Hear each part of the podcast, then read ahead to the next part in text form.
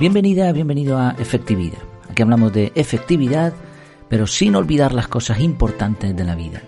El episodio de hoy se titula La pirámide de la productividad digital de Forte Labs. Vamos a ver en qué consiste esta pirámide en relación a no solo productividad digital, sino un espectro amplio sobre lo que representa la entrada de conocimiento, la gestión del mismo y la transformación de ese conocimiento en la conclusión de proyectos de trabajo complejos. Bueno, dicho sencillamente, ¿cómo podemos educarnos? ¿Cómo podemos llegar a tener la capacidad de gestionar tareas muy complejas que envuelvan a otras personas de forma eficaz, eficiente, efectiva? Me topé con esta pirámide hace ya algún tiempo, la anoté y de ahí vinieron algunas conclusiones, sobre todo con lo que tiene que ver con el trabajador del conocimiento. Te animo a echarle un vistazo a 2 o 3 capítulos antes que este, 2 o 3 episodios antes, donde hablamos de quién era el trabajador del conocimiento y por qué yo pensaba que la mayoría de las personas no encajan en este perfil. Aún así me parece que esta pirámide puede ser muy interesante. Dejaré el artículo en las notas del episodio y lo que vamos a hacer es resumir un poco en qué consiste y también vamos a ver algunas conclusiones, por lo menos las conclusiones a las que yo he llegado al final. La idea, bueno, es una pirámide, como todas las pirámides, digamos que tiene una base y una serie de escalones que tienen menor tamaño o también menor importancia. En este caso, en esta pirámide no es lineal, digamos, o sea, no tiene un orden estricto porque puedes aprender habilidades de la base, como habilidades de más arriba, de la cúspide incluso, pero sí tiene, digamos, un sentido el que empieces por abajo. Sería como una escalera de caracol más que una pirámide, en realidad. Me llamó la atención un dato que decía el artículo, que el 90% de los trabajadores del conocimiento a tiempo completo son competentes en el nivel 1 de la pirámide, pero menos del 1% son competentes en el nivel 5.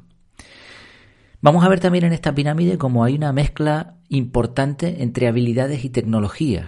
No solamente son las capacidades humanas, que son muy importantes, sino también cómo podemos apalancar o multiplicar esas habilidades con las tecnologías.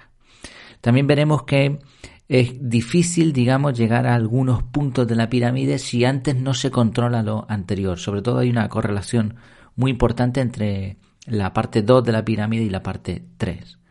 Y luego también muy interesante, ya si ves el esquema de la pirámide completa, cuando veas el artículo, si te interesa este tema, verás que hay dentro de cada bloque, o dentro de cada nivel, mejor dicho, una serie de bloques que tienen un orden. Por ejemplo, en el bloque 2 tienes un orden de 5 cosas que son como... Bueno, se parece mucho a GTD, ahora lo veremos, y tiene un orden. Tiene un orden para pasar al siguiente nivel.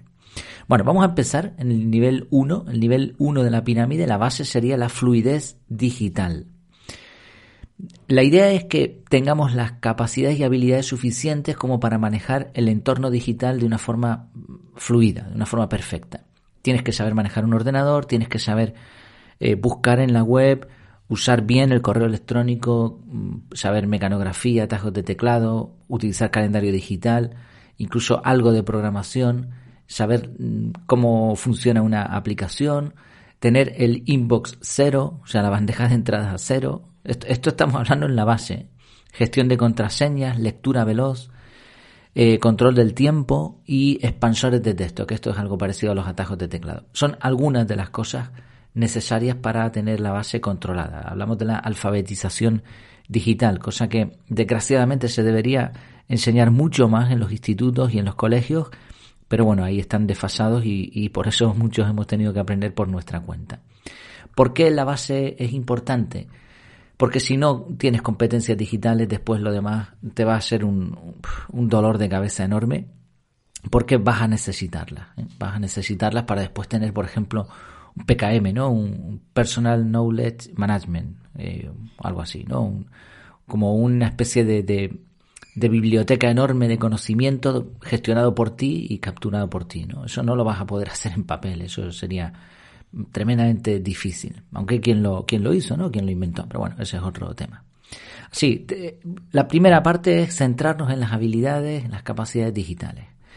El siguiente nivel de la pirámide sería gestión de tareas y flujo de trabajo. Y aquí ya entramos en un orden muy concreto que sería capturar, aclarar, organizar, reflexionar y actuar. Estas cinco partes de la pirámide, estos cinco bloques van en el orden que he dicho, y tienen mucho que ver con GTD. Para mí GTD es demasiado complejo para las necesidades de la mayoría de las personas y simplemente lo dividiría en tres, ¿no? Capturar sería el primero, analizar y revisar, para finalmente actuar, ¿no? Que es obvio, eso no hace falta decirlo. Pero bueno, aquí estarían 5 en vez de 3, se puede poner las que quieras, y ese sería más o menos el orden que está basado en la metodología GTD. El nivel 3, o sea, fíjate que ya tenemos competencias digitales, ya sabemos utilizar un ordenador bien, sabemos utilizar aplicaciones, un calendario digital, el correo. Ahora pasamos al nivel 2, donde ya, gracias a esas competencias, tenemos un flujo de trabajo para todo el conocimiento, todos los inputs que vayan a parar a nuestro sistema. Y ya sabemos capturar y transformar eso en acciones. O sea, ya solamente con el nivel 2 seríamos unos máquinas en productividad. Pero ahora pasamos al nivel 3, que me pareció muy interesante cómo lo dividió, porque simplemente el nivel 3 es lo mismo que el 2, pero hábitos. Es formación de hábitos y cambios de comportamiento. Por ejemplo, de la captura, pues el hábito de capturar; de aclarar, el hábito de pensar qué es lo que vamos a hacer con eso, qué es lo que hemos capturado; organizar, reflexionar, la revisión semanal, que también viene de GTD, los contextos, las prioridades. Todo esto son formas de pensar, son hábitos de productividad que vienen pues totalmente correlacionados con el nivel 2 de la pirámide. Obviamente, aquí en esta parte no solamente se trata de establecer hábitos de productividad, sino de eliminar todos aquellos vicios que tengamos, hábitos existentes que nos fastidian nuestra productividad. Vale, llegamos al nivel 4, donde tenemos la gestión del conocimiento personal, el PKM. Y aquí estaría el método PARA de Tiago Forte, que es además el que tiene este blog, Forte Labs. Y aquí pues lo que estaríamos hablando es de recopilar toda la información que nos pueda servir, organizarla de alguna manera. Hay aplicaciones ya que lo están haciendo de forma muy inteligente, y tener estrategias de flujos de trabajo. O sea, esto ya es mucho más que simplemente, apuntarte que tienes que llevar el coche al mecánico y terminar llevándolo. Aquí hablamos de la gestión del conocimiento. Ellos lo llaman building a second brain, construcción de un segundo cerebro, un cerebro externo. A mí me parece, cuando hemos tratado este tema, que también lo hemos tratado en el podcast, que esto ya entra totalmente aplica a los trabajadores del conocimiento, quizá escritores, quizá periodistas, este tipo de personas que tienen que trabajar con muchos datos que no siempre van a encontrar en Internet. Para el resto de personas, con un simple archivo es más que suficiente. Un archivo en el ordenador, con carpetas, un árbol sencillo y listo. Pero bueno, ellos lo tratan de una forma súper profesional, ¿eh? Ahí está el método PARA y alguno más, ¿no? Esto, o sea, se trata es una recopilación de apuntes, de notas, pero en plan muy, muy, muy currado, muy profesional. Y ya con estos 4 niveles de la pirámide llegamos al nivel 5, que es el gestión de proyectos justo a tiempo o a tiempo. Se trata ahora de aplicar todo lo que tenemos en proyectos reales. Y esta es la cúspide de la pirámide. Quien llegue aquí basándose en los otros 4 niveles, pues imagínate el poder de acción que tiene. Y aquí, bueno, esto no lo tienen desarrollado, ellos están en el nivel 4, el PKM, con su método PARA, pero lo que ellos quieren, lo que esta persona, Tiago Forte, se ha propuesto, es crear como una especie de academia, en donde un plan de estudio, de aprendizaje, en donde el trabajador del conocimiento moderno a tiempo completo pueda, desde la base de la pirámide, llegar a esa cúspide. Por eso dice, ¿no? Y concuerdo con eso, que la gran mayoría de trabajadores del conocimiento, y estamos incluyendo aquí a eso, a personas muy capacitadas, a dueños de empresas, empresarios, ¿no? Gente que sabe mucho, pero que no tienen este conocimiento. Son muy buenos en lo que hacen, y eso es lo que marca la diferencia. Pero si pudiesen conseguir todo esto, pues sería ya increíble. Bueno, conclusiones mías acerca de todo esto. Para mí, a mí me parece muy interesante como lo han planteado. No veo ningún error. No error, lo que sí veo es que quizás es demasiado complejo para la mayoría de las personas. Por ejemplo, en mi caso, solo necesito llegar al nivel 1, 2 y 3. Con eso es más que suficiente para notar una diferencia enorme entre cómo gestiono yo las tareas y cómo gestionan otras personas de mi mismo entorno tareas similares. O sea, no me hace falta llegar a tener un PKM ni tampoco llegar a la cúspide de gestión de proyectos pues con muchas personas. No me es necesario. O sea, con el 1, 2 y 3 tengo suficiente. Y además, en estos tres puntos, para mí los simplifico. El método CAR, es bastante más simple.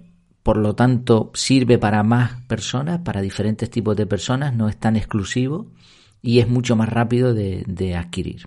O sea, creo que se complica demasiado con este tipo de metodologías. Claro, no le veo error porque en realidad él avisa desde el principio que esto es para trabajadores del conocimiento a tiempo completo. O sea, ni siquiera para personas que parte de su vida gestionan conocimiento, sino a personas que se dedican a eso 100%. ¿Qué problema veo aquí? Pues lo que hemos tratado en otros episodios, que mucha gente cree que es trabajadora del conocimiento cuando en realidad no lo es.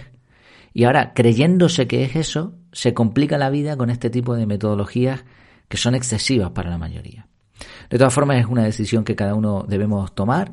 Lo que es evidente es que si no tienes una metodología, si no te has dedicado a mejorar tus competencias digitales, si no guardas tus notas, si no tienes un archivo mínimo, vas a pasar muchos problemas en un futuro, porque estamos en una era totalmente digital y en donde las personas que saben gestionar esa información y saben organizarse bien, pues tienen muchísimas ventajas. Así que cada uno debe decidir qué metodología aplicar y esta podría ser una opción para algunas personas. Dejaré el artículo en las notas del episodio y me encantaría saber cuál es tu opinión. Ya sabes, en el canal de Telegram, si es posible, pues allí te lo agradezco. Y no lo había dicho en los últimos episodios, me había despistado, pero es una petición. A mí no me gusta estar pidiendo ni añadiendo nada al episodio, sino el tema que quiero tratar. Pero estaba haciendo una prueba en Apple, en Apple Podcast, a ver si me dejaban algunas reseñas y eso pues potenciaba un poquito el podcast. Ya lo hice hace tiempo en Spotify y salió muy bien. En Apple lo estoy probando, lo puse en el canal de Telegram, pero si no estás ahí y tienes un dispositivo, un iPhone, si no te importa y tienes 2 minutos, te vas al podcast, en la parte de abajo ves las reseñas, ya hay unas cuantas, que por cierto muchas gracias, y si puedes dejar ahí una reseña pues te lo voy a agradecer, porque puede ser que afecte a la evolución de este podcast. Pues nada más, muchas gracias por tu tiempo, por tu atención y hasta la próxima.